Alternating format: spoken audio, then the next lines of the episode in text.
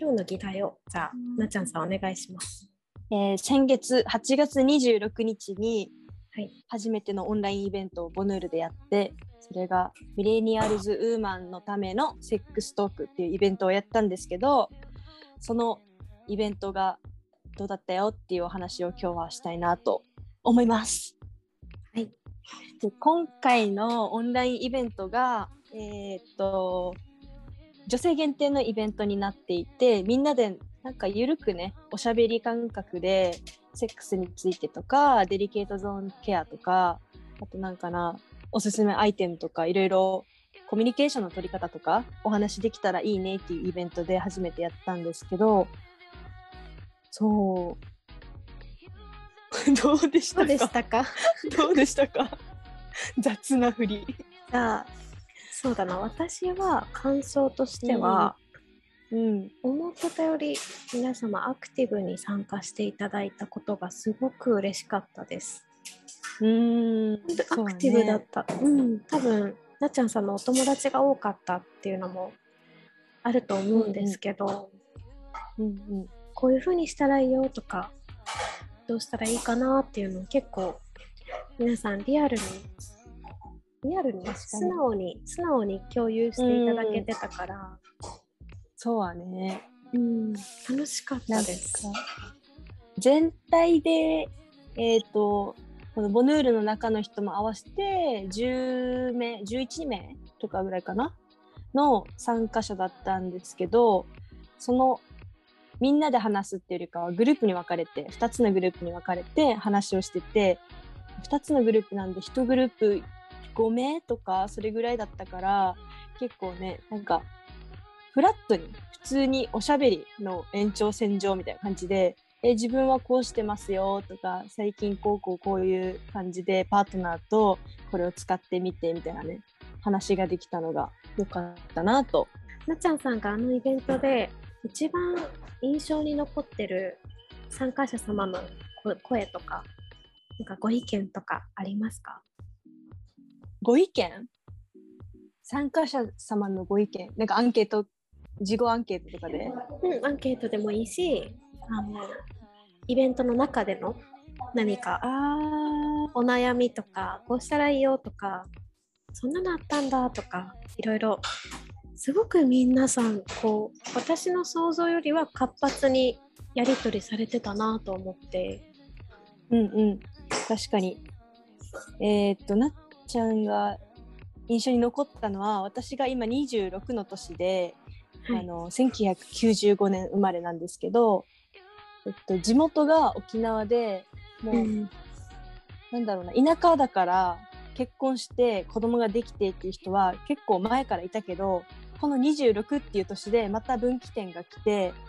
結婚ラッシュというか出産ラッシュみたいなのがちょっと周りで続々と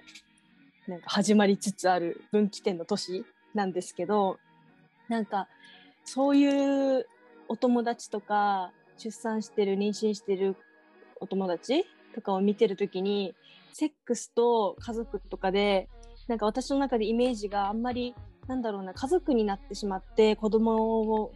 子供ができてしまうとそういうロマンスみたいなラブラブみたいな空気感って出しづらいのかなとか思っててセックスレスってやっぱ起きるよなとか自分ももしかしたらっていうかセックスレスになりなるんじゃないかなって思ってて。なんかなんか結構仕事脳だったりするからそこに育児と仕事とってなっちゃうと多分もう疲れたとかもういいよいいよみたいななる人だからそういうの考えてたけど参加者の方で結構私より年上というか私のお母さん世代ぐらいの年齢の方も参加してくださっててその方がなんか意図的にパートナーと一緒にそういう話し合いをする時間を持つとか今日は今日じゃないか今月は何々月間にしようって言って一緒お店に行ってトイをアイテムとかを選ぶところから始めるとかそういうコミュニケーションの取り方を意図的にやってる人がいてそれはすごいなんかあのいいなって思ったしいいパートナーシップを築くためにちゃんと自分たちで話し合いをしてお互いが同じ方向を向いてるからこそできるコミュニケーションの取り方だなと思ってなんか将来的にちょっと不安だったけどまあ相手もいないんだけどね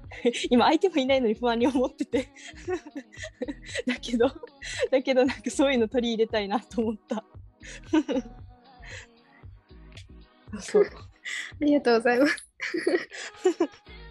面白い。うまいですね。やっぱお話がうまい。え？やっぱこう、うまく最後、コロッと。オチをちゃんとうまいです。素晴らしい。違うよウケる、えーなるほどな、確かに。夫婦ってなると全然違いますもんね。ううんん。なんか、ポインティさんっていう、あのワイダンバーという YouTube やられてる方がいらっしゃるんですけど、なっちゃんさんもご存知の方で。で、彼のコンテンツでも確かそういう声がファンから集まってきてましたね。へえ夫婦になるとどうしてもこう特に育児してる中でなんで育児しないやつに時間割いてあげなきゃいけないんだみたいな。言ってる人もいて家だとソファーでずっと寝てるけどゴミですか？とか言ってる人もいて。それくらいのやっぱり不満とかイライラとかが溜まっちゃったりすると女性側としてもやっぱり、うん、気持ちが上がらないんだろうなって。それは逆に男性の方にだよね。うんうん、起こるとは思うんですけど。確かに。未知ですよねまだ。特に私は周りまだだし、うん、うん、なんか恋人の時ってやっぱまだ恋してるからフィルターかかってるだろうしだらしないところ見ても可愛いなって思うかもしれんけど 一緒の生活になると他人事じゃなくてそれが自分事になるからは？こいつ何やってるわとか おいちゃんと動けやみたいな。なりますなります。絶対なる。絶対なる、そうよね。うん、さっきなっちゃんさんがこう同じ方向を見見てるっていう表現を使ってらしたんですけど、まさにそうだな、子育てとかもお互いが一緒の方向を見てないそうとだね。そうだよね。本当に多分イライラするんだろうなって。だよね。今日はなんか手伝うよとか言われたらは？手伝い？みたいな お前も一緒にすることだろうとか絶対思うよね。そうそうそう。そう。変わるよとかだったらね本当うん言い方ですよね、言い方ってすごく大事。そうね。うん。なんか言い方といえば私があの回ですごく印象に残ったのはこちらもなっちゃんさんのお友達のご意見だご意見というか、うん、アイデアだったんですけどうんうん。ああそれじゃないな。ああそこじゃないなっていう時になんかすごく穏やかな雰囲気であの肩背中をかいてもらう感じで言ってるみたいな。その感覚で言ってるっていうアイデアが、